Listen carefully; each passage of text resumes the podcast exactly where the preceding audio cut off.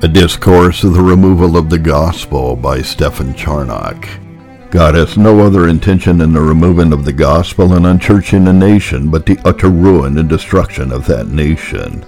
Other judgments may be medicinal. This is killing. Other judgments may lance and let out the corrupt matter. This opens a passage for life, soul, and happiness. Other judgments are but scourges. This is a deadly wound. And other judgments God may continue a father. In this he is no other than an enemy and a destroyer. Other judgments are upon our backs, but this is in our bowels. Welcome to this week's Bud Zone podcast. What you just heard was Tom Sullivan, the narrated Puritan, who can be found on sermon audio under that name, narrate an excerpt from Stephen Charnock on judgment. From time to time, Tom is going to be providing me with Puritan paragraphs, which I am excited to be sharing with you. So I hope that you enjoy those, and I thank Tom for this first Puritan paragraph on the Bud Zone. Now we'll continue with this week's episode. Welcome to the Bud Zone Podcast. I'm Bud, your host. The Bud Zone podcast is for, from, and by saints, our buds in the faith, to edify one another in the faith and to encourage one another to love and good works. We discuss the world, we discuss the church, we discuss the faith, we discuss truth, and we do it with the mind of Christ. Thank you for joining us. Welcome to this episode of, the Bud Zone podcast. I appreciate you joining me. I am especially blessed today. This is going to be exciting. This is going to be very interesting. Uh, I am joined again by Rochadd Hendrix. Rochadd, you may know, is the producer, the purveyor, the uh, manufacturer of the globally known "The Government Is Not God" T-shirt. I think it's been on every continent. Is that right, Rochadd? I, I, you know, if, if it is, please send me pictures. I would love to keep them in my little picture deck that I have. I know they're in Canada. I saw them at the, the trucker with the truckers up there in Canada. Uh, so that that was a big blessing. Um, it may be somewhere out. There. I, I thought I saw pictures of somebody with penguins in the background wearing it. So I I was okay. thinking it's hit every continent. So yeah. But you're known, you've been on here before. We've talked about the times that we're living in, the, the church's response to the COVID crisis, the Caesar. We've discussed a whole number of issues. So I'm glad that you came back. And I am particularly glad that you came back because you brought another guest along. And I want to have you introduce him for us. Yeah, yeah, I got I got my buddy here, uh, Dr. Peter Sammons uh, who is a professor of theology, associate professor of theology at the Master Seminary, uh, recently uh, promoted to that position. Peter, Dr. Peter, welcome to the Bud Zone. How are you, hey. my friend? Yeah, doing well. Thanks for having me. Uh, been really excited to chat with you guys. We're going to call it the Rochadd Zone today because he's going to kind of head it up. But I'm honored that you joined us, brother. It's it's a blessing. Yeah, thanks a lot, man. And uh, so you were recently uh, promoted to uh, associate professor of theology over there in uh, Los Angeles, California, at the Master Seminary. That is a big blessing, I can imagine. Peter is a native of Missouri, also, uh, so he's a Midwestern boy. So for our Midwestern listeners, uh, we got one of your native sons right here on the Bud Zone today. so Peter, from the Midwest, made your way out west to the Master Seminary where you're now the associate professor of theology. Uh, so tell us just a little bit about yourself. You don't have to dig down into the nuts and bolts of it. You know, uh, you can just share what you would like to share as far as your testimony, your coming to Christ, um, and how you made your way out west. Yeah, I mean it's a long story, but I'll give you the the quick highlights. I um, am just continually thankful when I'm asked to even, rem- you know, remember back to the Lord's work in my life when I was younger um, yeah, I grew up in a, uh, you know broken home. Didn't grow up with a you know great influences. I guess I uh, spent some time living wherever I could find a place to live. I ended up moving in with a witch at one point, um, and you know got saved through hearing the gospel preached and realizing, you know, I was no better than all the, all the other people I thought I was better than, and uh, quickly found that I was out of my depth uh, in regard to what I knew about the Bible. And so I started seeking out, you know, how to learn more about the Bible. And so through that process, I I grew tremendously. I was in high school, and so I was just devouring rich theology books, and and I just felt the call to to pastoral ministry, and it was confirmed by uh, the church I was at there. And so I went off to college, thinking, you know, I'll get some training because I thought it was really serious that I, you know, get some training. I knew I was way out of my depth.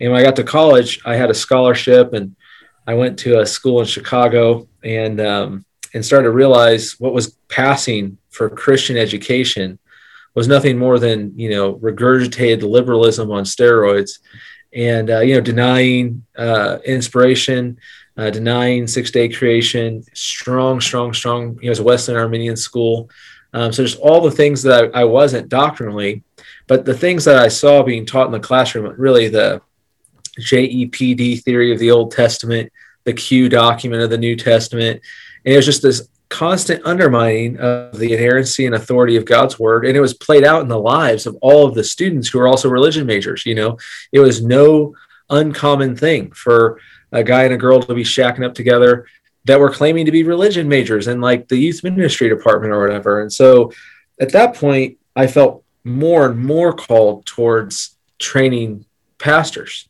Because um, when I saw this, I was like, this is the next generation of church leaders. And I was like, we have to have better training than that. And so that's really what brought me out to master seminary uh, for my training. I knew I wanted to go to a school where my doctrinal convictions were aligned because I didn't have that in my undergrad. And so it's something that I cherished. I wanted to have unity um, in my uh, school that I was at, where I didn't have to fight over every doctrinal issue. I wouldn't have to fight over evolution or whether or not women should be preachers or charismaticism. And and I found a home doctrinally in you know the master's seminary.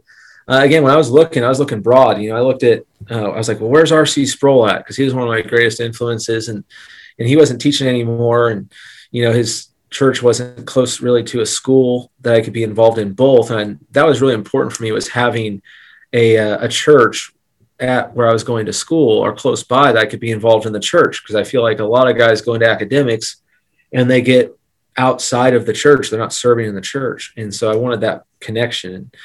And the school that was best for me was Masters. And so I came out here. So that's what brought me to California and uh, been out here ever since. So got married along the way, you know, have two kids. So it's been great.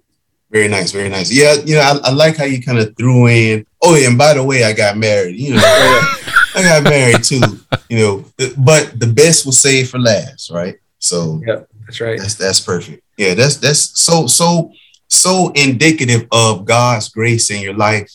You know, um, and you hear these different testimonies of how God, you know, regenerated people and brought them, uh, uh drew them to through His Son, the Lord Jesus Christ, and know how you see these clear indications that their life has been changed. Uh, and I think that's the example that you just painted for us. So any anytime I know myself, and, uh, and I know I can speak for Bud on this on this note, whenever we hear those those testimonies of people, it's not so much that it's the the testimony that's amazing. It's that God has drawn someone to His Son, amazing, and caused them to see the glories of Jesus Christ. Absolutely, um, that's one of the things that I. Um, I, I do tend to ask folks when they come on here because uh, Peter, most of the time, what I'm doing is having guests on from just different areas of the church to show that even in the midst of the times that we're living in, the Lord is still at work. He's still building His church. He's still edifying saints. So one of the things I usually ask, and and Rashad knows, is that uh, I'll ask the question: So why are you a Christian? And it's amazing because you get all of these different kinds of stories. Um, kind of testimony, kind of like you would get when you guys do baptism. You know, you, you, yeah. the the person shares. Wow, it's all a it's all a exaltation of Christ. It's it's just so yeah.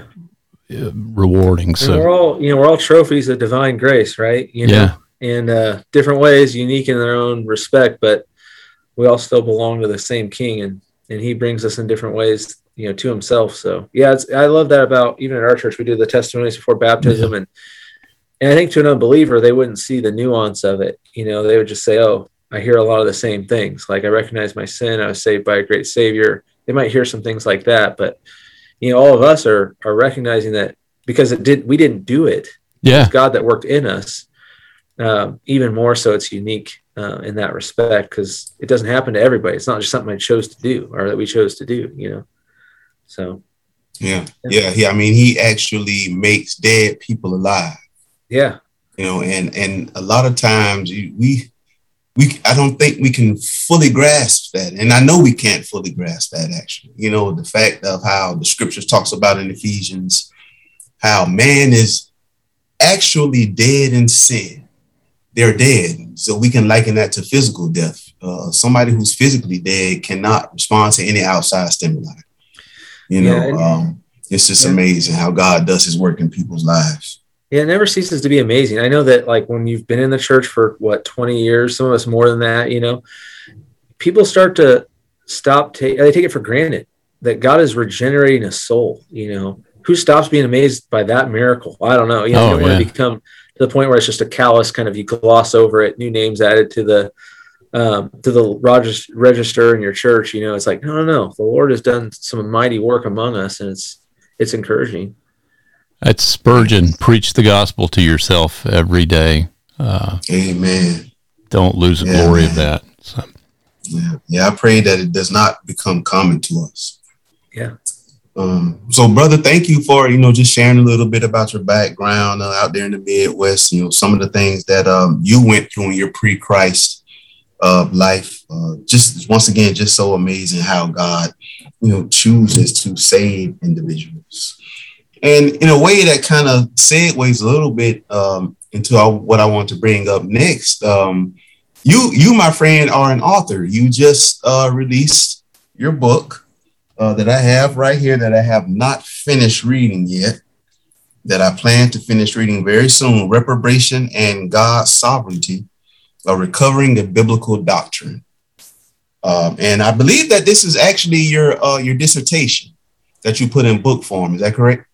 Yeah, it was kind of a long process to get it to where it's at there. Uh, my dissertation was originally like in the 500 page range. And um, I had one publisher, um, Vandenhoeck and Ruprecht. It's like a, a refer, it's a reformed historical theology series. It's basically made for libraries. It's not made for the average person because they're so overpriced. Um, but they're doing great work. I mean, there's a lot of unique contributions there by Mark Jones and J.V. Fesko and uh, Joel Beeke and, and guys like that that do very specific research. So it's a short book. It's like a survey, a summary survey, basically of of historical teaching regarding reprobation.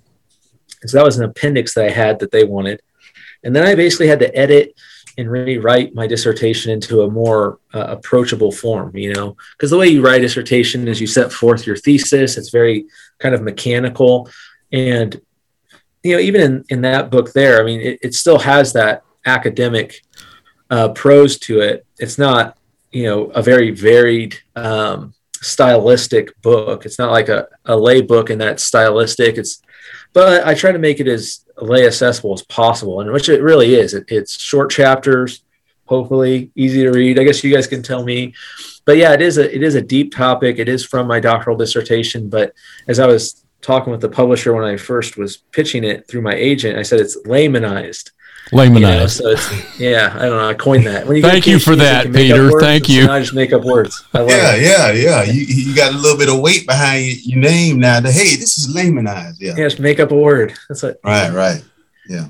So that this this is is to your point. It's it's balance. You know, you see all of the the references in it. Um, the quotes, uh, the sub the, the subject matter itself, uh, of course, is uh, we're talking about God's sovereignty and, and, human responsibility. That's been debated for centuries upon centuries, but uh, it is a, a, readable book. But it also should be able to hold uh, the the attention, if you will, of somebody who may be uh, someone who uh, a doctor or, or um, a theology degree or something.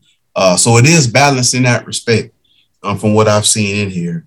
And I did want to whet the appetite a uh, little of our listeners, uh, which, by the way, you can purchase this book on Amazon and other um, um, websites who sell books. It's made by Kregel or produced by Kregel Academic. Um, here's a little quote in here that I wanted to, to, to share with uh, the listeners. The intention of this book is to help faithful Christians understand reprobation properly and to help them recognize and establish the role of secondary causes. This process helps clarify a vast number of scripture passages that are often neglected, avoided, or distorted by many in the church. A clear understanding of secondary causes preserves God's holy sovereignty and man's accountability with respect to reprobation.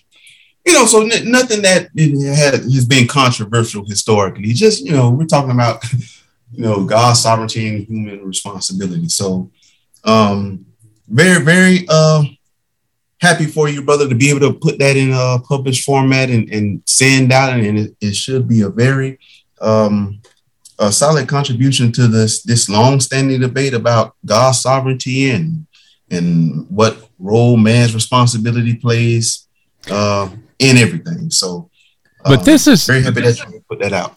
I was going to say, Rochadd, to tag on to what you said. I, I you know, I ha- I've got the copy of the book too, and uh, I have not I have not read it yet. It's kind of scary. But what I yeah, it is a scary topic. Yeah, no sure. kidding. I mean, legitimately scary, doctrinally yeah. scary, um, which emphasizes the grace that we talked about earlier. Um, and I, when I got it, I'm like, okay, well, I guess he's probably talking about Romans nine, and I see on the back cover uh, with Romans 9 as a guiding text, Sammons presents a thoroughly researched defense of reprobation as an essential part in a reformed theology that magnifies God and encourages believers to trust in Him. Um, but then you've got these other things down here God's justice, election, compatibilism, secondary causality, preterition, predamnation.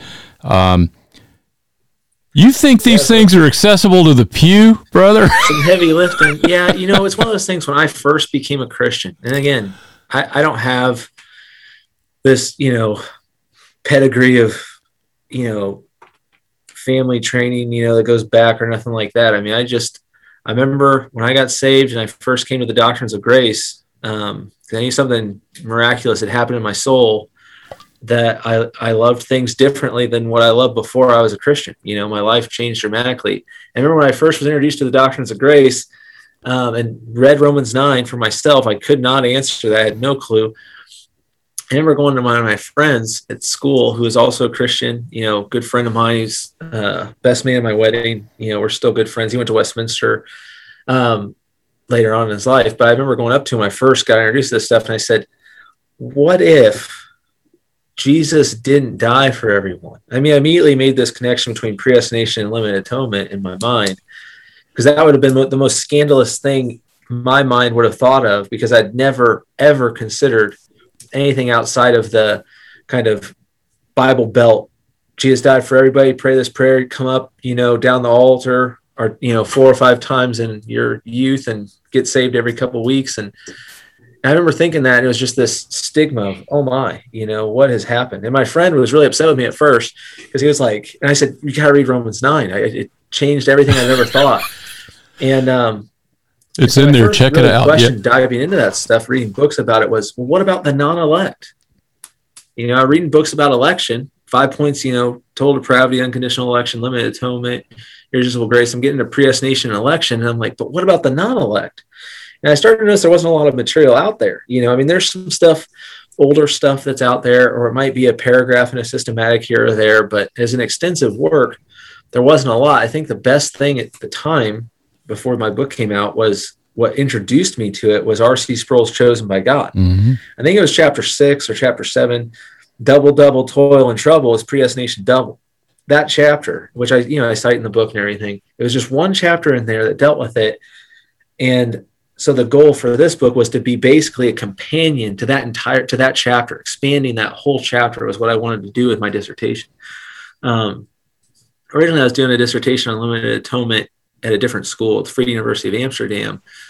And so i was working on this and i couldn't have them overlap too much. So i don't know it was one of those things that was just miraculously as the more i studied it the more i was just uh, amazed at what i found doctrinally the harmony of scripture that made sense as I'm reading and again, coming across those tough texts where it says, God sent a spirit of stupor, mm-hmm. you know, to this doom they were appointed. You know, you look at Peter and Jude and some of these really difficult texts, Romans 9 is the big one, because the whole chapter.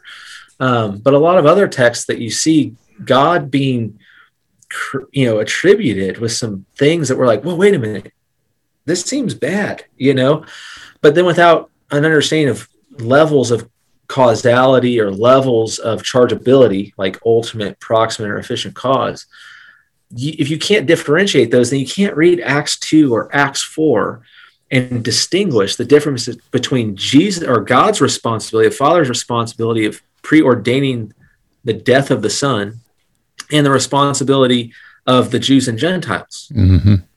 Who had an evil intention, who had evil motives, and yet his motive is the most holy and loving thing uh, motive of all time was to save sinners you know for which christ came to do you know. So it, you know looking at that i think that this book gives at least some guidance towards harmonizing these texts that otherwise out of context seem scary or don't make sense or can be misused by people. Um, so that's kind of the goal. But yeah historically there hasn't been a lot written on it. Um, so that's why i thought you know the church needs this you know well, you you got a. Uh, I mean, this is probably a helpful endorsement. I, I think most folks would know him, but uh, he says Peter Sammons has provided for us what is undoubtedly the most thorough explanation and defense of the doctrine of predestination and reprobation, and I strongly commend it to you. That's the guy John MacArthur. So, I think I've heard of him. Yeah, yeah I, I, have heard that name before. That's uh, that's yeah. that's a wonderful accolade, yeah. uh, certainly. Yeah, but, he's uh, extremely uh, generous, and yeah, same with the rest of those endorsers. They're all great guys. So. It's um, you know, you kind of you have a wide gamut of quotes and, and references in here, which kind of speaks to, you know, um, the reform consensus, you know, on on the topic. Uh, I mean, we've got everything from Anglican to Reformed Baptist, Presbyterian, we got Aristotle, you know, we got Aquinas in here. We got Scholastics in here. So um, I think this this book is um, this is going to be be something that is very very very helpful for a lot of people um, who, like you said, may have been just pondering it, and, and perhaps they can't find you know what they want to find on it or, or, or learn what they want to learn on it. So yeah, um, I mean, it's one of those things too. There's like two parts to that that I always think are important. Is that um, you know, think about how people, I think the reason why people get upset with Calvinism and the doctrines of grace is because when election, which results in a good thing, the salvation of a soul, people get upset about that. Imagine how much more so they're going to get upset whenever they hear about the non elect. You know, so that's one thing. The other thing is like I talk to students about all the time in my class where I'll ask them if I want to know where someone's at doctrinally. Like if I only had known you guys for a real short amount of time and I was wanting to gauge where you're at or uh, as Bud was telling me, you know, kind of before the show, how he came to his new church. And he had a lot of questions for the pastor, which I recommend every congregant to do when you're finding a new church. Uh, interview your pastor uh, before you go there. But the thing I ask students, I'll ask them one or two questions: either tell me what they believe about the doctrine of the atonement, or tell me what they believe about the doctrine of predestination. I think either one of those questions get you there. But in order to, I can tell based on their conclusion all of the other doctrines that they presuppose. I can tell if they believe in the inerrancy of Scripture. I can tell, or how seriously they take Scripture to inform their doctrinal conclusions.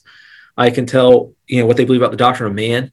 You know, I can tell what they believe about the doctrine of sin, the doctrine of Christ's work, um, and God's sovereignty with either of those questions, because they're kind of capstone doctrines. You don't formulate an opinion of those without having a bunch of presupposed doctrine under your belt. And so those two kind of tell me where you're at in a glimpse doctrinally um, very quickly, you know, based on what people say. So I don't know, just throwing that out there. Something that's why I feel like it's one of those doctrines that's very important. People have a lot of strong opinions about it. Well, th- that is profound. And that's exciting to hear. Let me ask just kind of a dumb question, maybe. And since this is pre recorded, I can edit my own dumb questions out. So, so you know. When you do that with new students that are coming in, do you find that most of them have a reasonably orthodox grasp of that, or are most of them coming from churches where they're they're really doctrinally deficient? Well, it depends. I mean, if they're coming to masters, um, then I found that they are already pretty educated doctrinally before they get here. Okay. Uh, when I've taught at other schools, um, you know, or I've been a visiting guy at a different church or a school or something like that, I found that that's where I, it's a lot more wild card. You know, Yeah. sometimes I'll go to a church and I won't have high expectations of you know everyone's at doctrinally because I don't know much about them. They're not confessional. They're not. I, I don't know much about them. Just invited to preach or something. I start to talk to their pastors or some of their staff and and just laymen. And sometimes I'm blown away by how doctrinally educated they are and how committed they are. And sometimes I'm kind of like, oh, I kind of expected a little more, you know. Um, so when I'm outside of these circles, you know, that I'm in right now, the kind of bubble here at Grace Church, um, you know, that's what I find. But when I'm here, I mean, I realize people are moving across the world in many cases from Egypt, from all, you know, many continents to relocate all across America to come to the Master's Seminary, which is in LA, probably the worst place to live economically uh, and definitely politically. So, you know, they are sacrificing extraordinary amounts, re- relocating their families, giving up whatever profession they had before, where you could go to another school and sacrifice a whole lot less. Mm. So you have to really be committed to the doctrine and to the approach of what we do, which is training pastors. Mhm. And so in the verse by verse exposition, you have to be really committed to that. So I find these guys are already really educated doctrinally in terms of at least a, in a bird's eye view. They're they're Calvinists, they're cessationists, they're premillennial um, lordship guys. Um, they're not woke, you know, that kind of stuff. That that generally would summarize the students I've seen over the last five years. So Wonderful. yeah, Yeah, that that is um definitely uh something something that is very wor- worthy um oh, to real- do. You know, to pick up your family and move yeah. clear across the country from other parts of the world. one thing I want to throw back in real quick, just back to Bud's question. So, but I did whenever I was a student in my university, me and my friend, uh, who was another one of the guys in my wedding, one of my best men. I had two best men, by the way. Couldn't decide. so, uh, anyway, I figured they could wrestle it out. Peter but- Danger uh, Sammons. That's probably yeah. why. So yeah. So me and my friend Matt at the time, we were at this you know, again Wesleyan Arminian school, and we knew we needed to find a church. He was new to the doctrines of grace, and so we're like, you know, we need to find a good church. So we went and interviewed all the pastors in the area. I think we went to something like twenty something churches, and we asked them two questions. We asked them one, um, what is the mission of your church? Like, why is your what do you see as the main role of the church that you have? And then and that got all sorts of questions or all sorts of responses. But then the other question was to ask for the gospel. What is the gospel? Yeah.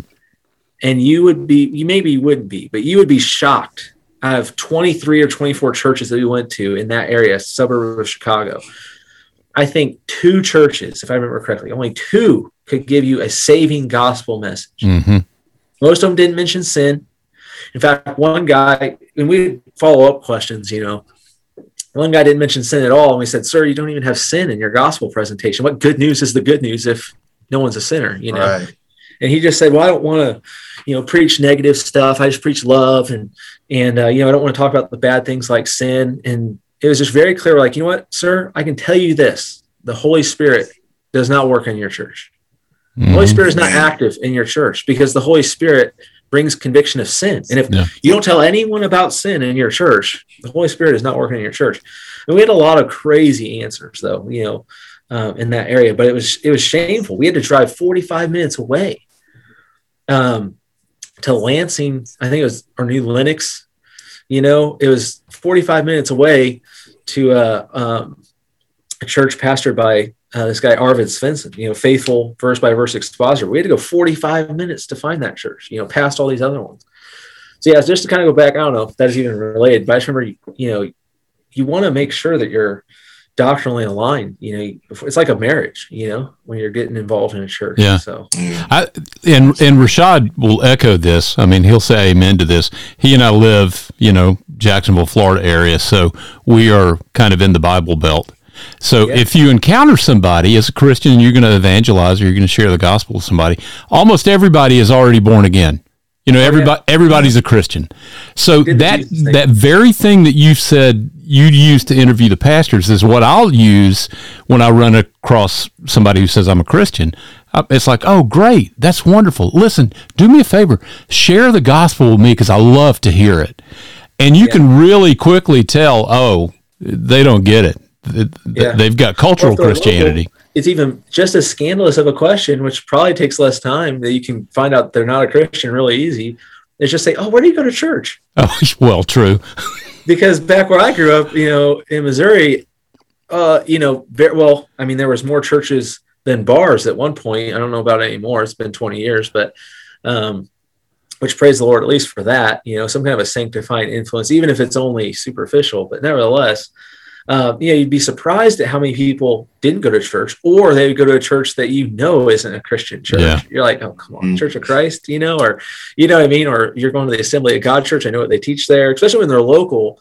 You can get an assessment of what those pastors and churches teach. Yeah. So you at least know where they're at. You know how hard to press. It's like, oh man, you're a dangerous church. You need to get out of there. You know. But if you would tell uh, a person who is a faithful believer, regenerate, and they're in a circumstance where they don't have a sound local church. You had to drive 45 minutes. You tell them you drive to the closest one you can get yeah. to. So I got married 2007. So again, another testimony to my wife wasn't just that she married me, but that was a big one, probably the biggest one, but also that she followed me to come all the way out here to California. It's one thing to say, marry me. It's another thing to say, come with me to California, you know? Mm-hmm. Um, but I knew even before then, I was teaching Bible studies there on campus, and I had a lot of new guys coming to the doctrines of grace, many people to saving faith just through the Bible studies. And yet, this was supposed to be a Christian school. Uh, you'd be wow. surprised at how many people get actually saved at a Christian school. But um, I knew that what we were getting in the chapel time, and I can tell you some really, I mean, bizarre stories about what passed for chapel there. Um, you know, people speaking in the name of the Lord you know, pretending to be Christians and telling jokes and all sorts of nonsense that was passing. And I was like, we need to go to a church. I can't tell these guys verse by verse exposition. Being in God's word is the supreme authority for guiding your life and your doctrine. Everything you believe has to be shaped by that, right? Uh, unwaveringly, no matter how hard it is of a pill to swallow. And, um, anyways, and then go just settle for some average church where, you know, they mean well, but they get up there and say something like, "Well, God has a wonderful plan for your life. Hopefully, you'll help him out." You know, and um, mm. and yeah, so I would say, as much as people are, I mean, you need to be in a local church. So back back to that question, um, I, I, don't know any Christian, uh, actual Christian, who forsakes the assembly of the local church. Right? It tells us that it says, "Do mm. not forsake the gathering together," as some do. Right? Mm-hmm. Um, the, Christ made a body, which is many members, to sanctify and edify one another. You can't be apart from Christ's body if you love Christ, right? So you have to be a part of a local church, but you have to be part of a real church. And a real church is is formed by right teaching of the Word of God, right? Uh, where the ordinances are properly administered and where church discipline is performed. I put those three as t- the top. There's many marks you could go through the nine marks, I guess. But nevertheless, like if you don't have the gospel properly taught, you do not have a church, right? Yeah. Um, and so again, as people are looking for churches that are like-minded, they're doctrinally sound, um, sometimes you have to travel to go to find that. Now, for me, I've I've told people, look, if I was in the middle of Florida here, you know, I don't know, and the closest church to me, let's say, like the one that's 10 minutes away, was R.C. Sproul's church, even though I'm a Baptist. If they would have me, I would happily go. And they would understand I'm a Baptist, and that's weird to them. But if they would have me, I would lovingly be there and submit to their elders and, and everything, right? Amen. But if next door was John MacArthur's church, well, I would go with the one I'm more doctrinally like minded with, which would be John MacArthur's church, where I go now. Um, but I, you know, I wouldn't necessarily leave um, a Bible preaching church um, only because there's a small doctrinal difference. You know, even if it's something like, you know, the timing of the rapture or something like that, I wouldn't leave a church over something like that. Um, but again, as long as the verse by verse exposition is there, um, but I do think it is worth. Sometimes you have to travel. Sometimes you have to drive 30 minutes, and is that a huge, you know? Sometimes you have to sacrifice a little bit, you know. Like it's not a big. It's not like back before there were cars and everyone had one, you know, where you had to travel a week to go 30 miles, you know. Yeah. But if you had Steven Furtick's church 10 minutes away Ugh. or a sound expositor Yeah. an hour away, you, drive you're an driving hour. an hour. You're driving, yeah. hundred That's percent. no You got question. it. I mean, as a stewardship of your, if you're a man, as a stewardship of the responsibility God has given you as a spiritual head of your house, I think you're obligated to make that sacrifice, whatever it might be, to get your church, get your family in a sound church. And sometimes that means moving. hmm Sometimes Mhm. that means, you know, and, and maybe that's what you do is you drive an hour, you start to realize I'm too far from my church. Maybe I'll move 30 minutes closer and drive 30 minutes to work every day Yeah. and then 30 you know you're close i mean you have to figure that out for yourself on a personal level but yeah 100% i wouldn't even call for it a church a church but Exactly. they, but yeah totally yeah you don't want to go to some superficial place where they're just feeding you cotton candy every day because it's entertaining you know there's no spiritual nourishment there it's not really even a true church so Yeah. uh, yeah i think it's worth the sacrifice Yeah, if they don't say So- reprobation at any point in their doctrinal teaching, anywhere from the pulpit or in their Sunday school, if the word repro- reprobation is never used, you probably need to find some other. Keep driving. Go ahead, I don't know how many Rochadd. I didn't mean to interrupt. people are scared of Yeah. it you know so So 20 nearly or 20 plus interviews and maybe two of the churches really understood the biblical gospel yeah or presented the biblical gospel. But I think that's another indictment um, on what passes for Christianity. Yeah, Yeah, and that was 2006, I think, 2005, Mhm. 2006. So think about how much worse things are now. Yeah. You know, Yeah. Yeah. Maybe one out of 20 now. Yeah, that, that's uh that's a poor batting average. yeah, Yeah, that is um that is crazy. So um I forgot where we let where we started. I know. I interrupted think you. I were about apologize. The book, the book, right? yeah, Yeah, the book. So I'm putting the plug out there for everybody who listens. Go purchase his book. Amazon, wherever you can purchase books from. Go to the Kregel Academic website if you don't want to use Amazon. I know how some people are about Amazon. So go to Google it. Yeah. You know, someone told me it was being sold online at Target and Walmart of all places. Really? Well, hey, Yeah, I someone sent me a screenshot of Target.com, and I was like, because I think they buy things from Amazon and store it in their own. You know, they sell it on their website, but have it maybe shipped. I'm not sure that way. Mhm. Yeah, someone sent me that, and I was like, whoa. yeah, and it may be a little cheaper too. Uh, they're trying to Yeah, make a, you know, some type of a profit off of. Well, I'll put a link in the show notes for wherever you want me to. I mean, normally I do it to Amazon. I know. I know Yeah, people have issues. I have but no, yeah, I don't know. I really appreciate it. It's really generous. I don't, yeah, you know, I, uh, I just hope people enjoy it and benefit and grow. Yeah. You know, You mean, yeah. We need good sound theology. We need good historical uh, theology that's come down through the ages. Um, yeah, you wouldn't be surprised at the kind of stuff I had to go through to get that thing. Um, you know, Kregel was the only, well, not the, not the only. They were this of, of the two that I had at the end, publishers wise. They were one of the only two that was willing to even put reprobation in the title. Hmm. The other ones were too scared of even having it in the title. I don't know if they thought it was too nebulous of a thing, um, or they thought it would just you know hamper sales. But um, it was one of those things where, and you'd be surprised too at how many Christian uh, book companies want these hundred page kind of devotionals, and that's what they're mostly going to now. Are these kind of like practical esque type books without any like really deep theology? mm, and and that's why I think we have this issue in the church now, where we're surprised why people in the pew can't sit through an hour of verse by verse exposition, is because they're not being trained to by their pastors for one, and their pastors aren't being trained in deep theology. They're just reading pop level theology at best. Maybe they're reading good blogs, but they're not reading like tomes like we used to have. Like think about, you know, when Owen wrote uh, "Display of Arminianism." yeah, it was 100 pages, so not as long. It, you know, it's about the length that you would want today. Um, but that was that was popular level theology back then. you know, and it's awesome. You you Yeah. actually And Owens Owens hundred pages. Uh, the hundred pages was probably just a subtitle. yeah yeah. yeah no kidding. I had a guy on uh, the podcast last week, and he does uh, it's Tom Sullivan. He does the narrated Puritan, so he reads all these Puritan works, Puritan sermons, whatever. Oh, and we were talking about John Owen, and uh, he's like, yeah, you know the the um, commentary he wrote on Hebrews. The first one thousand pages is the introduction, and I'm like. Yeah, exactly.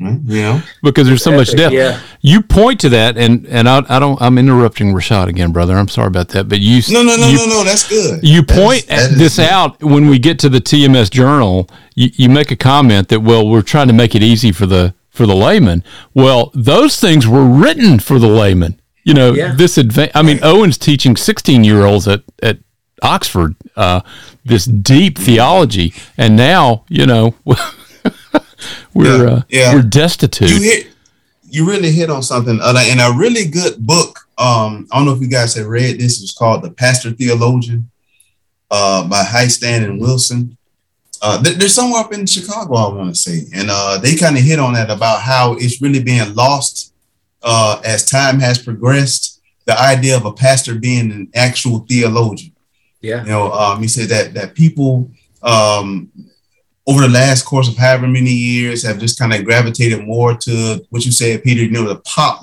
the pop theology. Um, Yeah, you know, yeah. just popular level guys and just popular, look, you know, little quips and blurbs and you know, feel good things and nothing really, uh, you know, not, nothing like the tomes that you mentioned. Um, you know, it, it's almost like it's an aversion to those things or an attitude of, you know, well, well, you know, we don't have to really do all of that. We'll leave all of the theology and everything for the guys in the academy and for the, the, Yeah. the teachers in the academy. Uh, rather than being what it was historically, the, the pastor was the theological person Yeah. who had, who taught in that way and preached in that way. I mean, can you imagine being part of a church where you had Thomas Goodwin and Stephen Charnock as your pastors?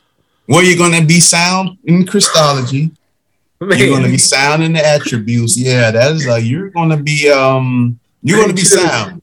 Yeah, I mean, it, it, that's the thing is this. There's this distinction that people make now between what's practical and what's theological, without realizing that theology is the most not only the most important thing about you um, as a Christian, like what you believe about God, but you know also like that these things could be distinct categories. You know, and I don't know, people just it's this microwave kind of seeker sensitive uh, easy believism of our day that we cater to the lowest common denominator.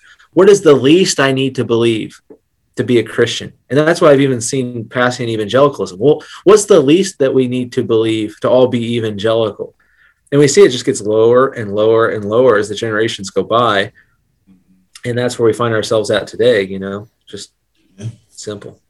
Perfect. Uh, perfect segue. Um, I think that now here, uh, and I'll just stick with our American context, uh, our American church context. Something has been lost over these last 80, 90, you could even say 100 years. And um, now getting to the, the TMS journal uh, that you guys put out for the spring, uh, 33, the uh, number 33, I think it is, about the Trinity. So Yeah. again, no, oh, no big deal. We're just talking about Trinity. We've talked about reprobation and God's sovereignty. Now we're going to move to something a little easier, the Trinity. That's that's tongue firmly in cheek. But um, yeah, we we are in the midst of something, uh, and I think that we can kind of uh, well, for our you know uh, modern day times, uh, 2016 was kind of the year where the debate about the Trinity and the nature of God, and then that kind of um, that was like the umbrella. Then you have a lot of different vines that kind of came from that uh, issues in Christology and uh, uh, Christian theism and some other things that kind of branched from that dis- discussion and debate. And so then you started seeing lines being drawn and quote unquote sides being taken in the issue. Uh, but what I really like um, is this journal and the contributors to it. And now you kind of see uh, well, the Master Seminary uh, is throwing their hat in the ring when we get to uh, this debate. So now it's almost like things are getting ratcheted up a little bit, if you will. And I just want to read this little blurb um, that you guys put on the Master Seminary Facebook page when, when the edition dropped. This is the caption uh, to the link uh, to the journal. It says If contemporary evangelicals are willing to tolerate heterodox Trinitarianism, they must ask themselves whether they have abandoned Jude's charge to contend earnestly for the faith once for all delivered to the saints, Jude 3. To that end, this issue of the Master's Seminary Journal is dedicated to errors related to the Trinity as found in modern evangelicalism. Oh, wow. Yeah, we don't tread fire.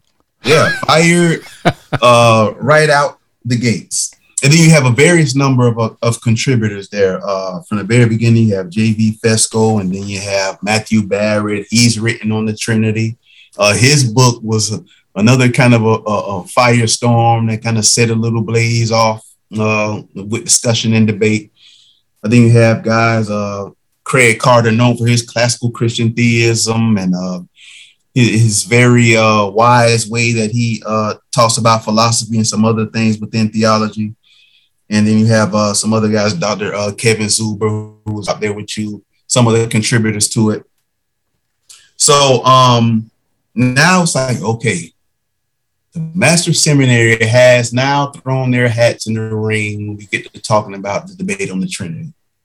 Going back to that caption, mentions heterodox. Uh, some modern evangelicals, and again, with our context, uh, American evangelicals, have now grasped an idea of the Trinity that is not heretical, we would say, but it is not orthodox as well. So, uh, what did you see uh, yourself personally? Uh, what is some of maybe the other faculty members and your your guys' discussion about about this journal uh, that came out? What what did you guys see as far as the landscape within American evangelicalism uh, with regards to the, the Trinity?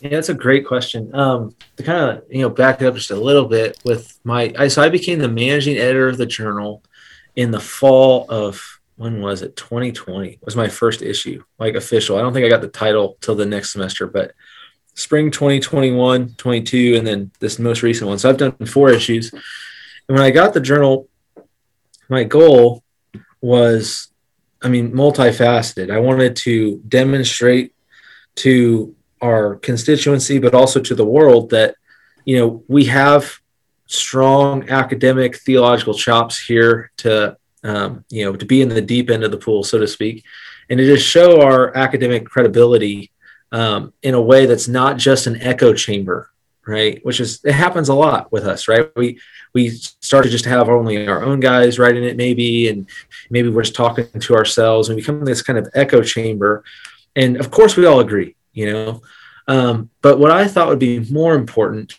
for serving the church abroad and broad more broadly outside of our current sphere of influence was to have a sense of ecumenical, ecumenicalism about it where we invite guys to write who on the particular issue they're writing on are doctrinally sound and and experts in their field. And my thought was this thing I hope will outlive me and will be a benefit to the church long after I'm dead and gone. And um, and if I can do it to the best of my ability, I want to make this a must-read journal, right? Uh, I want it to be better than ETS and the JETS journal. I want it to be you know better than just pedantic comments on the Piel stem and this one obscure um, you know, Ugaritic thing that happens to be related to the Old Testament, you know, um, because guys get so hyper specialized in minutia that they're saying nothing of value for the church long term. And so my original intention was I want to write issues that all have vital ramifications. So my first one I did was on imputation. That's last spring because um, I'm like, look, if the if the Protestant Church doesn't properly articulate the doctrine of imputation, which you'd be surprised, maybe you wouldn't be, by how many people are allowed to be called evangelical who don't understand imputed righteousness. Um, that's a whole different, probably radio segment that you guys or podcast we could do, but it's it's mind numbing that people can pass by and give a gospel presentation and not even understand imputation. Um, and so there's that. Then I did the regeneration, a fall issue on monergistic regeneration. And then it came to the issue on the Trinity, which I've been working for for a year and a half. So I tried to, those earlier ones were ones that I had less time to work on and um, just kind of ramping it up a little bit. And then I was planning a long time ago on the doctrine of the Trinity. And I had a number of other contributors lined up and different guys come and go as, you know, the year and a half went by in the planning process of writing this journal. But I wanted to pick guys who were experts on the doctrine of the Trinity and guys who are guys of conviction. You know, so it wasn't just guys who happen to be able to say some good things about the Trinity well, but guys who believed them enough to kind of be willing to throw their hat in the ring, so to speak, on this issue, to, to draw lines in concrete and um, and to really make a, a, a sufficient significant stand against the slide of what passes for evangelical when we don't even have the same view of the Trinity right now. Now, I know a lot of guys were taught the wrong doctrine for a very long time, right? Um, for for a long, long time. That's why 2016 really was a very important time. And what you notice is is that stemmed from the fact that many guys had been teaching for possibly decades at seminaries across mainline denominations and in other schools, and they've been teaching out of their depth. Right? They hadn't read and cherished and digested the early church fathers. They hadn't read the significance of the impact of that as it's you see it through every generation of the church. They're constantly having to fight for these same things. Justification, the doctrine of scripture, the doctrine of the Trinity. I mean, the Socinians in the 1600s were denying the doctrine of the Trinity. The liberals, as recent as we can remember here now, denied the doctrine of the Trinity in one way or another. And again, the guys today who are off on the doctrine of the Trinity are more friendly towards us on so many things. So it's not like we're just friendly fire, haphazardly, you know, half cock running around just shooting at our friends for no reason. But it's really intentional in that there's something very serious here if you get it wrong with the doctrine of the Trinity. Tread lightly there should be red flags that go up whenever you start to define the Trinity in a way no one has before. And to me, what's important about that is I heard as recent as a couple weeks ago, uh, a gentleman said that the you know Council of Nicaea isn't necessary. You know, you don't need to. And I kind of wanted to be like print off Nicaea, say, hey, so what line in here do you think we don't need? Um, just as a friendly way to kind of point out the the how bad that statement is to just without any kind of just me and my bible cavalier way of just throwing out what 2000 years of the church has taught um, without any red flags without any hesitancy um, is, is just very dangerous i think. And we don't want to go down that that path because it's a path that i think is again i was talking it was in our bible study recently we are talking about doctrinal error. And i made the comment that you know, if you have guys stand up for a conference, right? It elder qualifications should determine whether or not you're speaking at a church, at a conference, whatever. You wouldn't let a guy who just cheated on his wife get up there and preach, would you? No. Of course not. Well, what about a guy who has a defunct view of the doctrine of the Trinity or a, a novel cavalier way of talking about the Trinity? And he's constantly or you know guys who are just constantly like digging in their heels and getting more and more bombastically defensive of their pet position that's novel. And again i'm a guy who hates novelty so i you know not using Same. the word lightly. Um, but um kindred um, you're never going to fill the pews that way. You're just never going to fill the pews that way. You got to have yeah. novelty man. Yeah. Well okay. Yeah, but I mean, what I'm saying is like, so you got this guy, and he's got a, a, novel view of the Trinity, and my concern is, you know, Jesus doesn't say Better to have a millstone tied around your neck and dragged to the bottom of the ocean for committing adultery or being a drunk. It's for teaching false doctrine. Mm-hmm. The, the most severe types of uh, punishments from Jesus's mouth are reserved for those who teach bad things. And the doctrine of the Trinity is not the area we want to be off on, right? It's a it's a primary issue. It's a chief doctrine. This isn't like guys who are wrong on the current trends, you know, and policy of politics and stuff. You know, they can be wrong, but it's not the same level as someone who gets the doctrine of the Trinity wrong. So, um, so I knew when we were doing it, it wasn't going to be super popular uh, in terms of everybody being happy that we were so, or that I, I guess I should just take all the blame, um, that I was so, uh, like you know, strong in the stance about the issue of the Trinity. But it's one of those things that I don't know. You know, I think it's it's worth fighting for. It's worth, um, you know, even ruining you know relationships over. You know, it's you got to be willing to stand for something. And I think the Trinity is one of those things that I don't know. I'd lose it all for that. So. Yeah, I agree with you wholeheartedly there, brother. Um, yeah, we. And yeah, again, yeah, these aren't even like you mentioned all the guys. Like these are guys from all sorts of different backgrounds. Mm-hmm. You know, like all sorts of doctrinal stripes. And I mean, I have guys from all sorts of again different schools, different um, and it, it is really ecumenical. So it's funny that it's it's a divisive thing. But yet you look at it and it's like there isn't a single, you know, these guys are all so diverse, you know. Mm-hmm. So uh, I think it does show that this is what really matters as a Christian.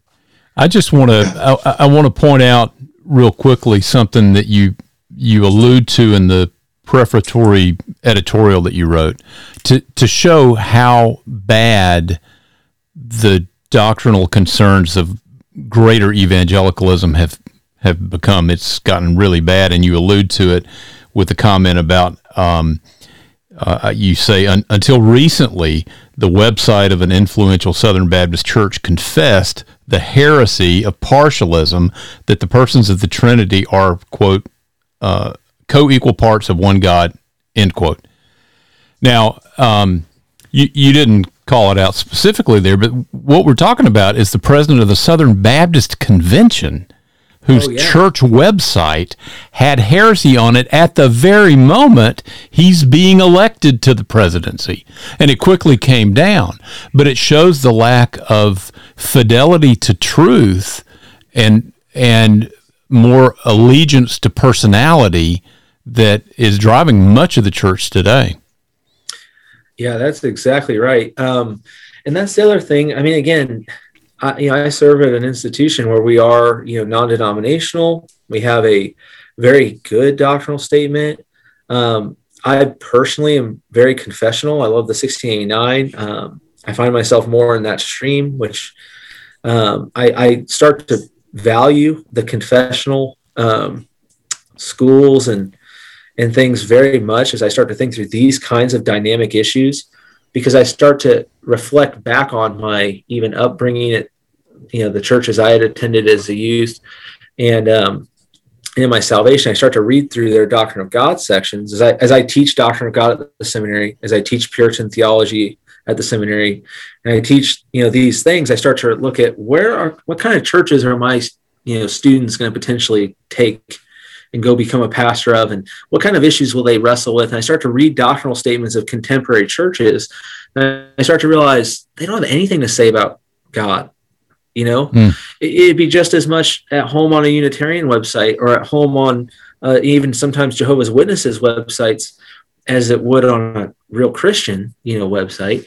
And um and it's just yeah it is. There's a lack of fidelity a lack of discernment but there's also a lack of concern you know and um, people don't seem to think it's that important. You know, they're like, oh, you know, we'll just take it down. It's not a big deal, and we'll just put it up like nothing happened. You know, um, rather than really taking seriously what's going on in their churches. Um, but yeah, the, the, SBC thing too is again not just to, to bag on the SBC. I know really great SBC guys who serve the church in a tremendous way, and I've benefited from a lot of them. And I'm not ashamed to call a lot of them brothers and friends. Mm-hmm. And, um, but I also start to look at because that was my upbringing, you know. Uh, I start to look a little bit more maybe critical at my own upbringing to kind of make sure that I was, you know, benefiting that constituency even going forward more. The thing that alarms me the most is that lack of concern about the the plagiarism of a sermon, you know, that went around. And that to me, this whole let's play with gloves on, let's just be really nice, rather than calling for repentance, calling for someone to potentially resign, um, instead, what we saw from the big voices in Big Eva was just, you know what? We'll just doubly affirm this guy. He's a great guy. You know, he was really nice and he spoke at my youth camp and and um, and he's always been so kind to me and he gave my kids candy at Christmas or whatever. And so they speak all these just uh, let's doubly affirm somebody. But yet I think the worst part about that isn't even that he took someone else's sermon. Like that's bad enough. Or it's more than one sermon. It's like dozens and dozens that they took off. But okay, let's let's overlook that mean, if he had taken, you know, I mentioned earlier, if he'd been taken like a Lawson sermon or a MacArthur sermon, at least I'd say, hey, he's got good taste. But um, think about what he said. And no one raised a flag about that. He yeah. said, the Bible whispers about homosexuality. Yeah. Mm-hmm. I mean, come on. You know, um, like that's the stuff he took. You know, he took, yeah. like, I mean, to me, the, one of the most egregious things that's, that's come from a pulpit in modern evangelical churches is to say the Bible whispers about heinous sin that sends people to hell. Yeah, tragic. So anyway, well, you know, that, you you have to be uh, you got to be winsome. Yeah. uh, you know, just kind of above the fray a little, and hey, you know, just kind of hey, I'm the the shining example of how a Christian should be and conduct themselves. You know, you can't you can't be too worried and bothered about it. Hey, it's okay. So we're off a little bit on the Trinity. I mean, nobody has it all right anywhere. Let me just have this little winsome, little, little humble response. And I think that's it. That's that's it right there too. Is that real humility? Real humility is willing to step back, self-evaluate, listen. Right? I mean, that's what the Bible says, and all throughout the Psalms and Proverbs, wise man seeks many counselors. Wise man seeks godly counsel you can tell when some of these guys are way out of their depth whenever they're just doing contemplative theology they're coming up with the answers on the fly mm-hmm. with what they think the bible says rather than you know really just stepping back putting a pause button on their response and maybe go read a little bit maybe go study a little bit maybe go humbly sit at the feet of some other guys for a little bit. You know, you don't have to be the guy who knows everything about everything. There's a lot of topics I know nothing about, mm-hmm. right? There's a reason why they keep me in a specialty, you know, systematic here and let me teach certain topics. So I have time to learn the other topics and become mm-hmm. better and more well-rounded. And um, there are many times where I, again, as I was just talking about earlier, I teach a class on the Puritans here. I have to read the Puritans very broadly to teach a whole class on the 1689 and the development of it from the Westminster Confession and in the three main generations of the Puritans. And so I'm reading very broadly. Um, there are some Puritans I know so much more about, like John because I've been reading him since I was younger. Um, and there's guys I know a lot less of, like Richard Sibbes. Um, and, you know, a guy who's an expert in John Owen will know that I don't know Owen as well as he does right? Know him very mm-hmm. well. I feel like he's a dear brother of mine. named my son after him. You know, and I've been reading Owen for so long. But as you start to spend time in reading the Puritans, let's say for me, for class and for different writing and things like that, I can normally tell when someone doesn't know what they're talking about. Right. Mm-hmm. You know, I can only tell when they're off when they haven't really studied it like they should. Maybe they just did an internet search real quick and Wikipedia something, you know, or whatever. Um, you can normally sniff that out pretty quick at this level. And so what I think is happening is, is there's a lack of humility in some of these guys who are off on the Trinity. 2016 was six years ago. Mm-hmm. And I remember when it first happened, you know, again, it was one of those things where I had taught, been taught the things that was popular at the time. And I had to commit myself to spending a, a number of years reading Athanasius and the Nicene and the Cappadocian Fathers, Basil, and all these guys, Maximus the Confessor. I had to go read a bunch of this stuff to make sure that I understood this properly. And I didn't go out publicly, you know, because I have a big, I don't have a big platform, but so, but you know, what's interesting is guys didn't seem to learn the lesson in 2016. Originally, guys said that Mark Jones and and Carl Trueman were too harsh when they came out mm-hmm. saying that these positions were unorthodox. And looking back on it, history has proven that they were faithfully upholding the standard of truth and they were getting shot from all directions, being too mean, being too nitpicky, and whatever. And I think mm-hmm. time and truth go hand in hand, and that's what we've seen. Yeah. yeah. Is that they were right, and rather than submitting to that and going and studying and becoming a better Trinitarian, you know, mm-hmm. these guys dig in their heels, and to me, that's it's a mark of of pride. It's a mark of not willing able to be taught, of immaturity, and um, and again, we we all sinfully fall into that when we're confronted with that, you know, from time to time. Mm-hmm But like you said, there's got to be humility in academics and preaching to be to be teachable, right? Yeah, um, amen. So I don't know, just some thoughts. Do this yeah. for the folks that are listening that don't know, because you both have referenced 2016. What what's the issue? What happened? Yeah, so I can say, all right, Rochadd, do you want to summarize it or? Uh, so, well, um, in 2016, um, and again, with, with our little world in mind, the American evangelical landscape, um, you had a debate come up surrounding the nature of the Trinity. Uh, like you referenced, you had guys like Mark Jones. I think Keith Mathison wrote something on it very early on in it.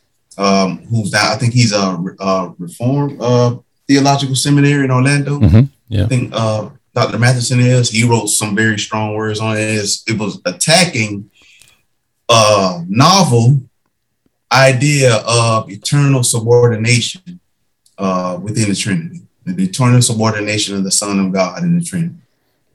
And what yeah, that. Yeah.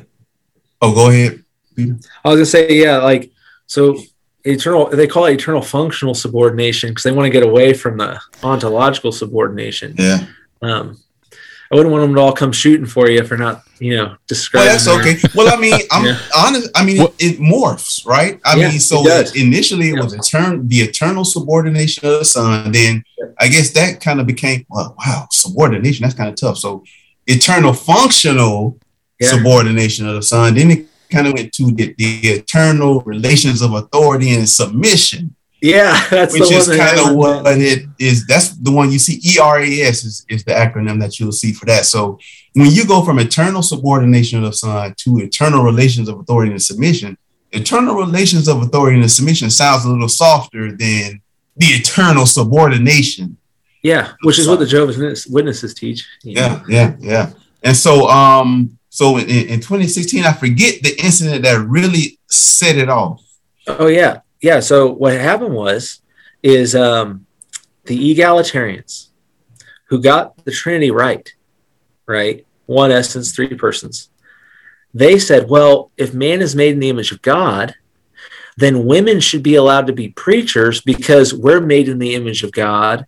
And so if there's unity in the Godhead, there's no subordination in the Godhead. Well, there should be no subordination among men and women. That's a post fall thing. That's what the egalitarians were claiming. Mm-hmm. And so the complementarians, rather than just appealing to scripture and saying, well, look, Paul doesn't use that as the reason why there's the gender roles built into male and female. Paul just merely appeals and says, God made man first. That's his answer. God made it this way. It, it was before the fall. Paul's uh, it's so perfect, right? That uh, how scripture works that way. But rather than appealing to that, they said, oh, but there's so the complementarians come along to defend complementarianism and say, but there's unity and diversity in the Godhead. The unity is one essence, the diversity is authority and submission, which is reflected in male and female. So that was the initial, I think that's what the initial dust up was, was that now we're redefining the Trinity to defend complementarianism, which is true, rather than just appealing to scripture and saying, no, nah, mm-hmm. you know, you guys might got the Trinity right, but you ain't got this image of God stuff and women and preachers right. Yeah.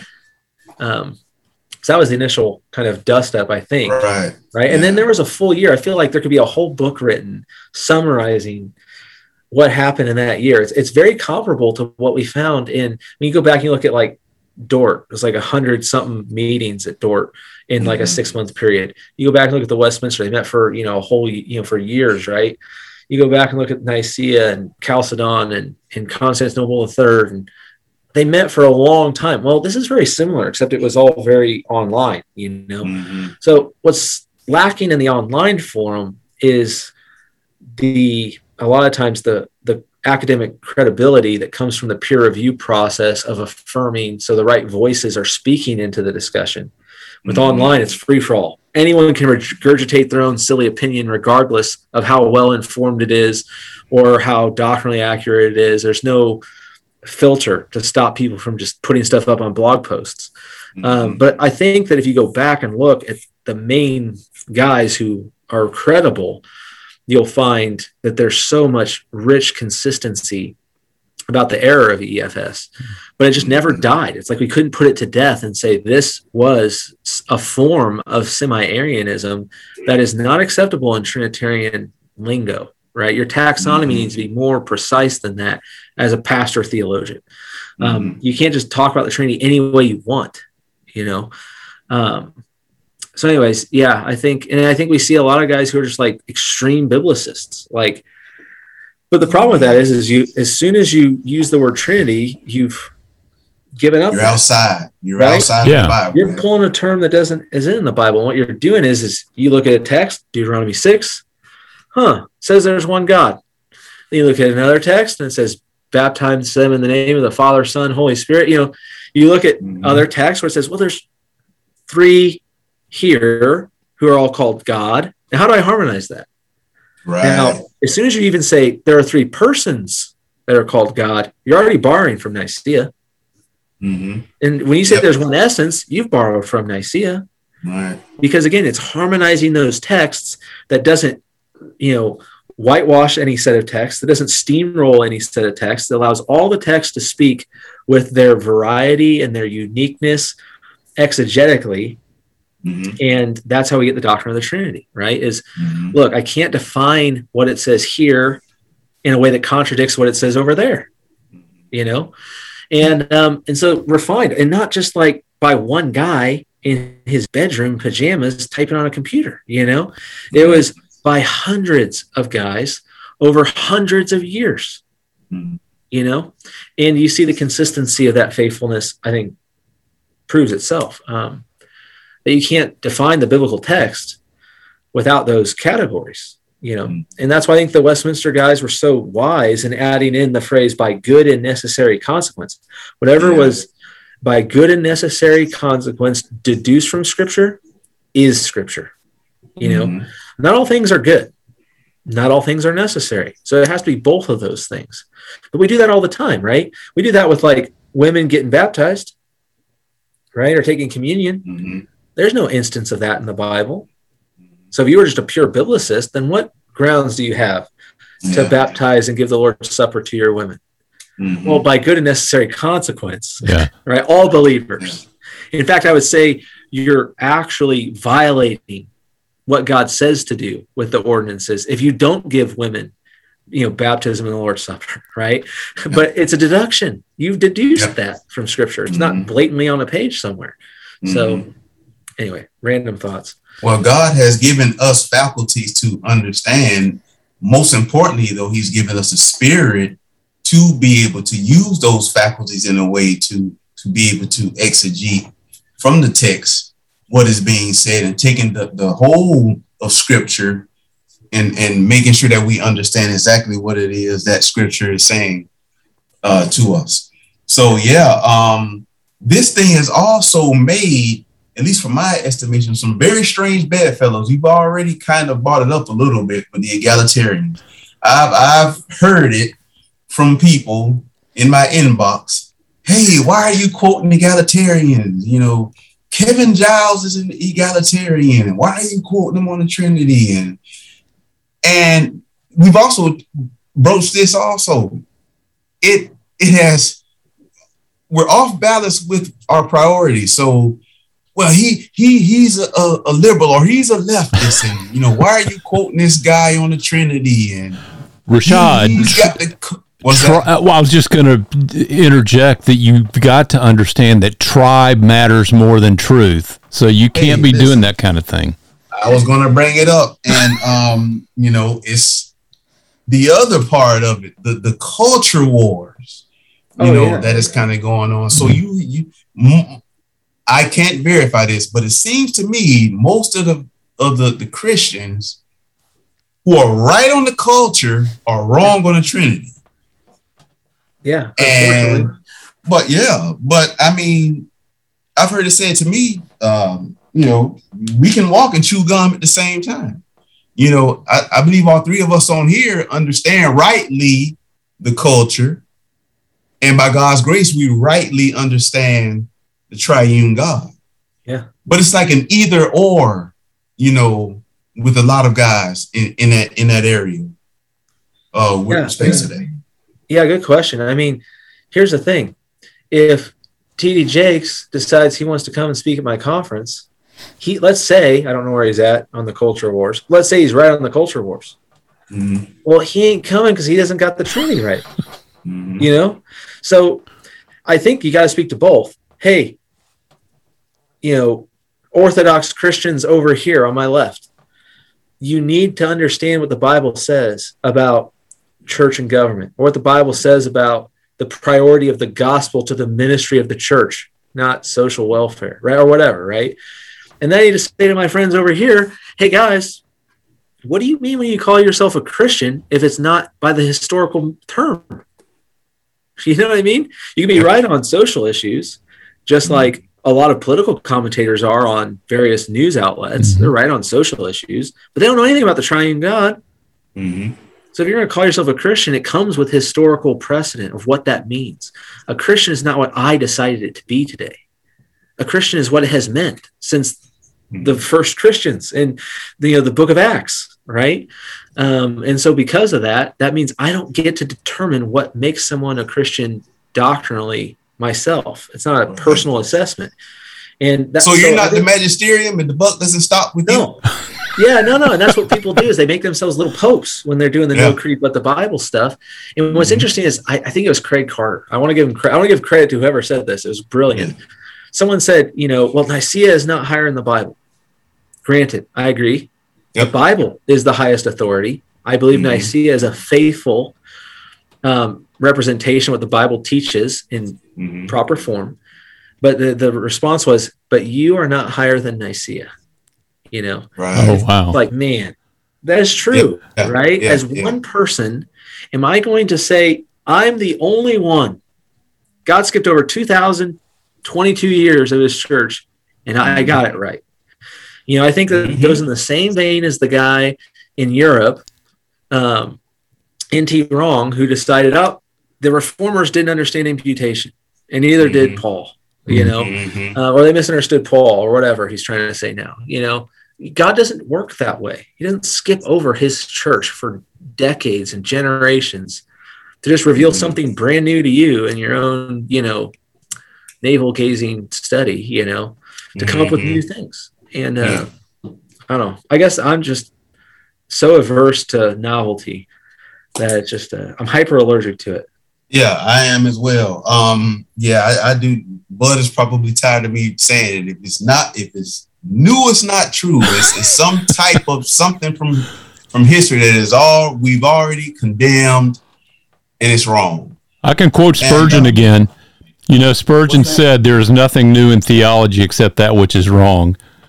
There you go. Yeah, he's one hundred percent right. You know, uh, one one of one of my uh, pastor friends out in California, um, along those same lines, made a really good point. Also, uh, talking about the creeds and the confessions of the faith, and he said the question was posed to him: Well, why is your church confessional? Why is your church creedal? Why do you uh, recite the Apostles' Creed and these other creeds? Why do you make a big deal about it? He said, Well, you know, they're they are to protect you from me. And so what he meant by that was similar to what uh, I think you said you believe it was Craig Carter who said it. You know, he's not a mini pope. He's not a little pope. He understands that, and the final authority, the highest authority, rests with what the scriptures say. And yeah, so far yeah. as the creeds and confessions of faith are, are are faithful to summarize what the scriptures teaching is, yeah, then hey, here it is. I think every pastor should invite that, right? Every. Christian should. And the reason why I like confessionalism to go back to that just as for a moment is that I want you to know what my what the guardrails are for me personally, so you so I and so you can evaluate them. Yeah. Right. If I say I hold to the 1689, and yet I believe in uh, mutualistic theism, and I believe uh, in multiple intentions view the atonement, and all the stuff that's not in the confession. Mm-hmm. Well, now you can hold me to a standard. Right. You can say, "Hey, hey, I thought you said you believe this, but as I'm measuring up what you preached this Sunday, or what you wrote in this book or journal article or whatever, that's not the standard you hold. That's and right. so again, it's, it's so you can measure what I believe. And so I also can measure my, myself against the scriptures, right? And again, mm-hmm. it's not to say that the I teach this in my first theology class. The first class anyone gets with me at TMS in theology one, I draw on the board I draw on the bottom. The Bible is the foundation of everything we believe. It is the source, the final authority, right? Yep. Yep. But then along that, we have these guardrails of how it's been interpreted to understand am I in the stream of what has been historically Christian? Mhm. Now that doesn't make those guardrails um, the same level as the as the foundation, right? Mhm. Those guardrails are so I can measure my interpretation, and and it is okay. And I give examples of this to evaluate those guardrails personally and ecumenically to say whether or not they should be guardrails. Like for example, the um, the reformers did that with the Apostles' Creed, and they realized, hey, the descent into hell thing was added. It's part of the Rufinus edition later on in the fifth, sixth century, and so this shouldn't be a guardrail, and so they took it out. And for example, the reformers, the Baptists, did that with the Westminster Confession and the um, um, the Savoy Declaration. They said, you know what? I don't think the Bible assumes a transference of signs, and so I don't believe in the Presbyterian model and all of that. And so they said this is more faithful. But guess what? They did that knowingly. They did it educated, and they realized this isn't in the Bible. So they wrote a confession, so it can be measured, and so that represents what they believe the Bible teaches. And I think there, there's an honesty there. You know, again, it's not to say that those guardrails are perfect. You know, I find faults in in all of those to some degree. How I might word it just a little bit differently, um, but at least it's a transparency and honesty of evaluate what I believe. It's in print. You know, Yeah. because we all Yeah. have those prejudices and preconceptions. I think Carl Trueman has a whole lecture series on that, you know, about how we're all biased. We just have to be honest enough to recognize our bias and to Yeah. put it out for everyone to, to, to measure. We all have doctrinal statements. We all have our own creeds. Are they invisible or are they open to, to scrutiny for everyone else? Yeah. You know? So, Yeah. That's what I was actually reading out, uh, out of Trueman's uh, creedal imperative about that. Um, he makes the point to say, well, everybody has a creed and confession, but you know, is it is it unseen? Is it private? You know, if it's private, what do how can we evaluate anything? Yeah. You know, Yeah. what can we really hold you to? Oh, I think it Yeah, was so- um I think it was uh what's his name? Uh um Sam Waldron. He said that the church has to um measure its ministers by a deep and a wide standard. You know, so it needs to be broad enough to cover all the importance and deep enough to evaluate whether or not its ministers are really called to the ministry. And that's what sometimes these rich doctrinal statements that we've taken for granted for generations for the easier, simpler doctrinal statements that fit in one sentence for the illiterate, you know, people who come to our churches. Um, you know, I just think that that's that's it, right? Um, so, anyways, Yeah.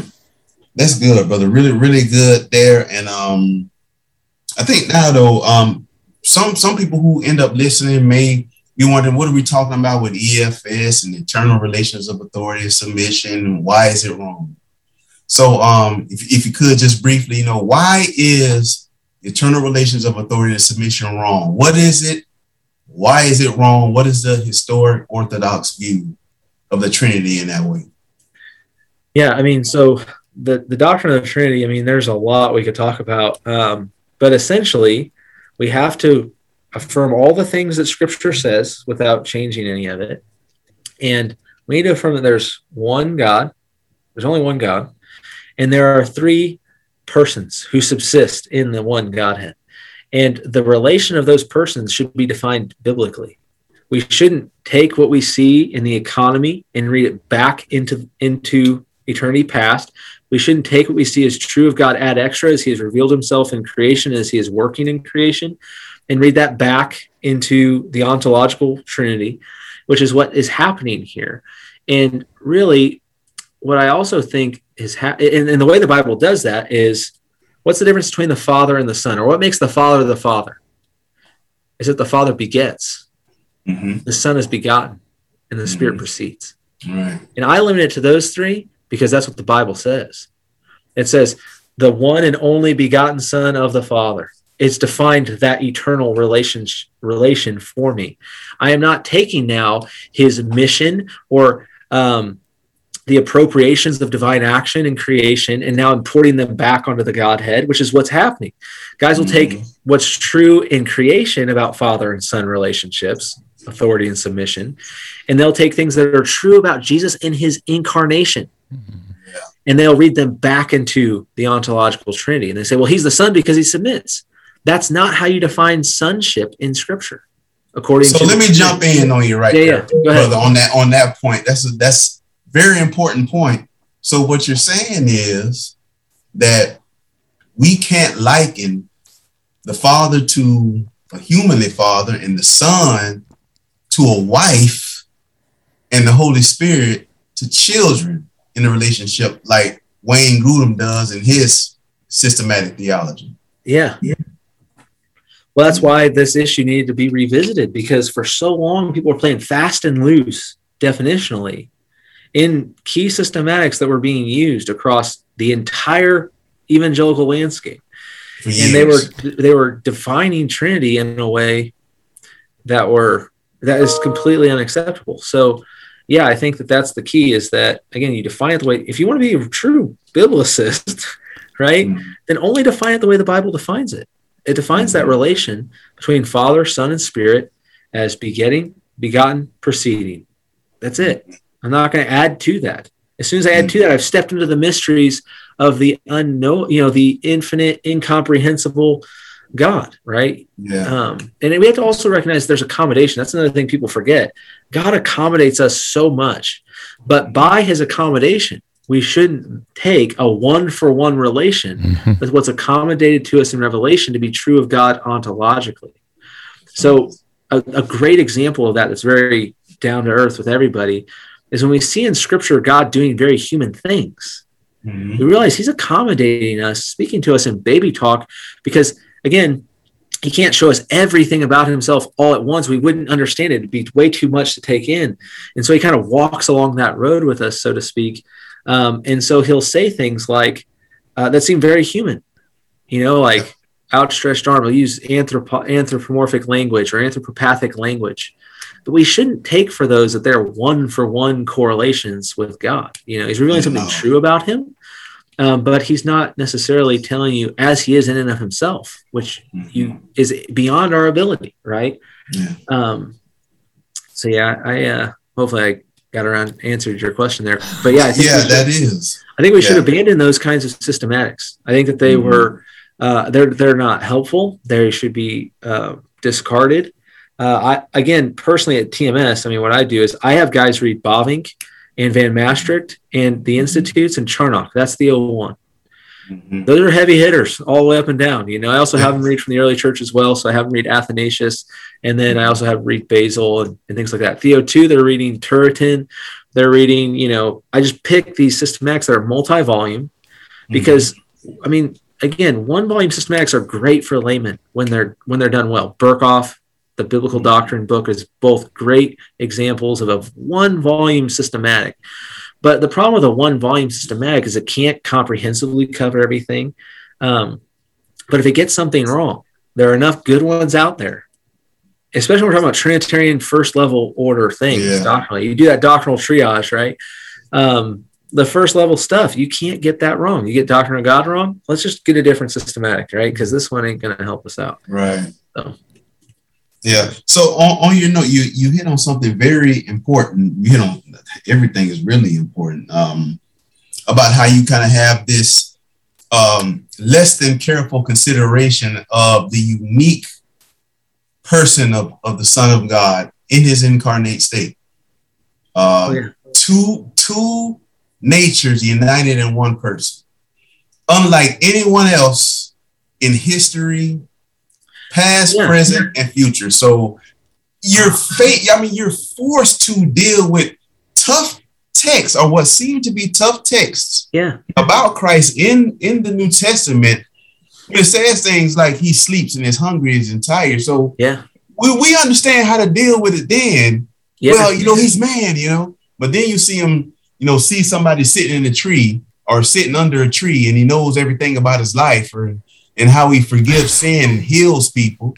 Well, yeah, because he's also God. But it seems as though when we get to the Trinity, yeah, the father is like uh, the father is like the father, the son is like a, a wife, and then the, the, the Holy Spirit is like this is literally what Wayne Grudem says in this. I yeah. got it right in there un, under my my entertainment center, and so you see, uh, yeah, fireplace. Uh, I do.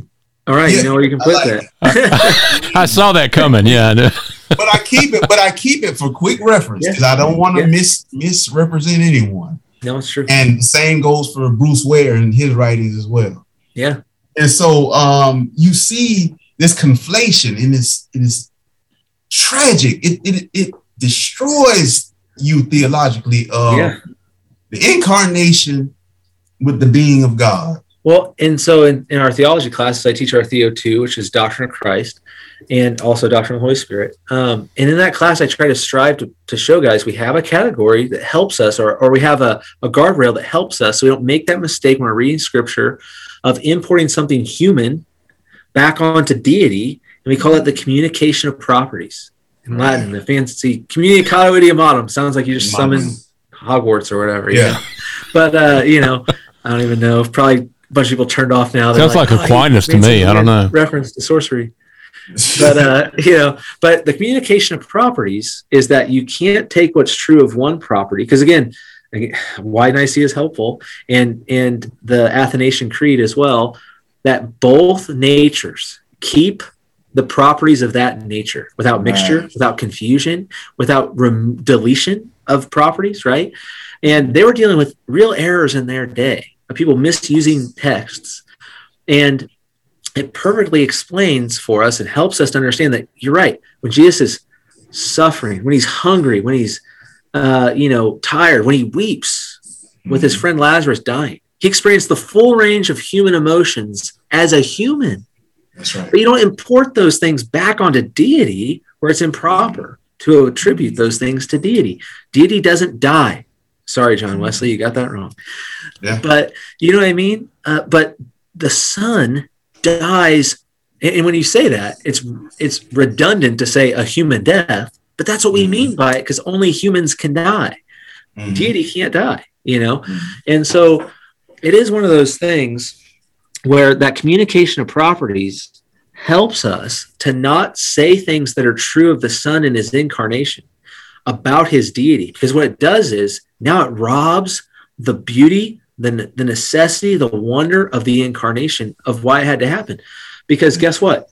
If the Son could just always submit in his deity, then he doesn't have to submit as a man to fulfill the law that humans were needing to fulfill as a man. That's it's right. already in his nature to be submissive, so he doesn't need to come submit a human submission because he has his own. Why? Yeah. Why is why is the incarnation special? Why is he death special? special? He's only doing what he was supposed to do. A totally different hand grenade since, you know, I just can see you guys are letting me do whatever I, you know, want here. Um, you know, one of the critiques I had of a very popular book that did exceptionally well that I think has some good things in it. So don't, I don't want to get too, too extreme here. Mm-hmm. The book Gentle and Lowly, right? Mm-hmm. Very popular. I'm sure it benefited plenty of people. Look, I'm not trying to take away. I think it gets some things right. Okay. Yeah. It gets right the fact that the source of comfort that you should have as a, a, a whoever you might be, whatever walk of life you're in, single mother, mm-hmm. lost your child, you know, uh, whatever it might be, right? Your comfort is in the high priesthood of Jesus Christ. Well, praise the Lord, it points you to that answer, right? Mm-hmm. But my quibbles with it are that it takes things that are true about gentleness and meekness and humility that are true of the human nature of Jesus creaturely Christ, traits. that are creaturely traits, and imports them back onto deity, mm-hmm. which now means the high priesthood of Jesus, which is one of the deepest treasures of my life, right? It's every time mm-hmm. I pray, I have a high priest who's interceding for mm-hmm. me. You know what I mean? Amen. And he's interceding for me as a man. Mm-hmm. So all those man characteristics or human characteristics that he mm-hmm. has as a man, he understands and he can intercede for me in a way that deity cannot intercede for me mm-hmm. on a pure right. one for one way. He had to take a human mm-hmm. nature so he could represent the human nature in all of its mm-hmm. capacities, which that's why those two things are tied, is mm-hmm. because he had to take on a human will to redeem our human wills. Or mm-hmm. EFS or ERAS or whichever version, they say that the son has to have his own will and will is a property of persons and not of natures. And so now a property of nature. Yeah. So they yeah, they yeah, say it's a property of person, not nature. Yeah. Yeah. Well, how is my will redeemed? Mm-hmm. If anybody knows he had a crooked will before his redemption, it's me. right? oh and yeah. So I know the son had to redeem my will. Well, how could he do it if he didn't partake of that nature, that mm-hmm. will? Yeah. Right? And can you really say he's truly a man if he didn't have a will, a human will? Yeah. Right. So again, in the very definition of submission or subordination or whatever, you have one will submitting to another. And that's why mm-hmm. guys like Bruce Ware and those will say that will has to be a property of person. Mm-hmm. And that's yeah. where it becomes a huge problem because how is my human will redeemed? You know? Mm-hmm. So, anyways, those are the questions we can let them try to figure out because it's just not, yeah. yeah, they don't have a biblical answer for that, I don't think. I mean, I think, you know, and you also look at it. One of the one of the really good books, and he's also a contributor, uh, uh Dr. Glenn Butner Oh yeah. Uh, his book that I recommend to anyone who asks me anything about this debate is the son who learned obedience. And let's kind of wrap this up and then reconnect and and do another uh, another session.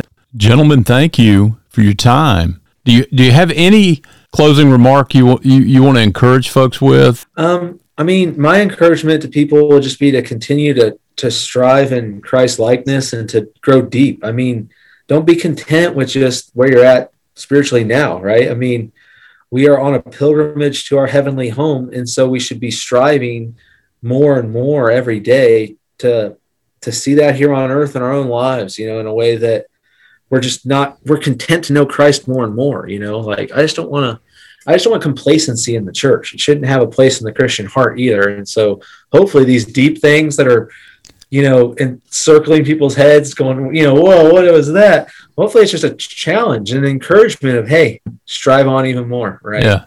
Amen, brother. Okay. So folks can pay attention. Uh, we'll come back. We'll have another episode, and we'll we'll delve into more of this um, this topic of EFS or whatever it's called now, because there's a lot to that. That's not gone away. Nah, it's, it's it's it's going to keep going as long as guys keep writing about it. And people yeah. can follow um, your people can follow Rochadd's Facebook page. Ostracized, ostracized to stop, you know. Yeah, yeah, they're they're writing about it. Yeah, it's come something's always being said and on, on Facebook and Twitter and some other places. So all right. it's not going away, and it's and it's kind of growing different vines with theism, classical Christian theism, and everything else. So. Oh yeah. yeah. I got a lot we could say about that. We could spend a whole day on that. So that's what I'm saying. Yeah, it's that's what I'm saying. It's got all kind of tentacles from it. Yep. Oh, this will be. to come back on. This will be great. We'll we'll do it. Okay, Rochadd, you anything else you want to close with? Uh, no, I'm good. Uh, Doc summed it up right there. Till next time. All right. And that concludes this episode of the Bud Zone. The Bud Zone podcast is a member of the Christian podcast community where you can find scores of biblically sound podcasts for your edification and encouragement go to ChristianPodcastCommunity.org to discover more. You are now leaving the Bud Zone. Thank you for listening. God bless you. And just a reminder no doctrines have been harmed during the recording of this show.